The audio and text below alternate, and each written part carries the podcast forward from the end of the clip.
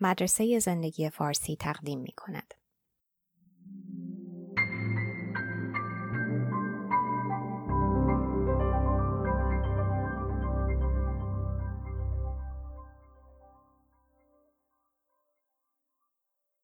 ترجمه و صدا دکتر ایمان فانی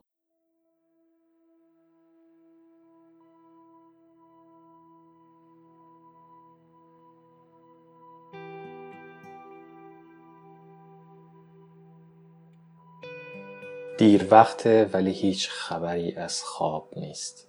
قلط می‌زنید. شاید به پهلو خوابیدن ذهن آروم کنه.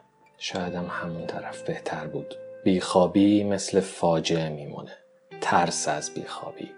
ولی بیخوابی به مقدار کم درمان نمی‌خواد. بیخوابی دلیل داره و شاید به نفعمون باشه. باید بذاریم کارشو انجام بده. مسائل مهم که باید به سطح خداگاه بیان دنبال فرصت میگردن. بیخوابی انتقام فکراییه که ما سرکوب کردیم یا نشده که در طول روز بهشون بپردازیم. فکرایی که برای درک ما از خودمون و رشدمون حیاتیان در روز اونقدر مشغولیم که به هیچ فکری فقط میدویم. در شب باید برگردیم به وظیفه مهمتر به خودمون. تو شب به چیزایی فکر می‌کنیم که شاید برای همسر، مادر، دوستان، رئیس یا فرزندمون عجیب باشه. اینا از ما می‌خوان که رفتار خاصی داشته باشیم. ما هم نمی‌خوایم ناامیدشون کنیم. ولی انتظاراتشون بعضی از ابعاد شخصیت ما رو خفه می‌کنه. در شب ماییم و جهان. علاج بیخوابی همیشه تلویزیون و اینترنت و قرص خواب نیست. یه برگ کاغذ و یه قلم و یه چراغ و یکم جرأت کافیه برای کاوش در مورد سوالهای سرکوب شده ای که خودشون رو به صورت استراب نشون میدن. باید گره از کلاف احساسات و افکار سردرگم باز کرد.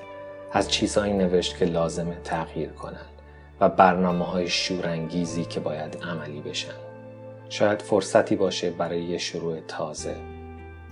شاید زمان عملی کردن ایده های قدیمی از راه رسیده. شب پناه ماست از دست آدمای شکاک و زیادی معقول.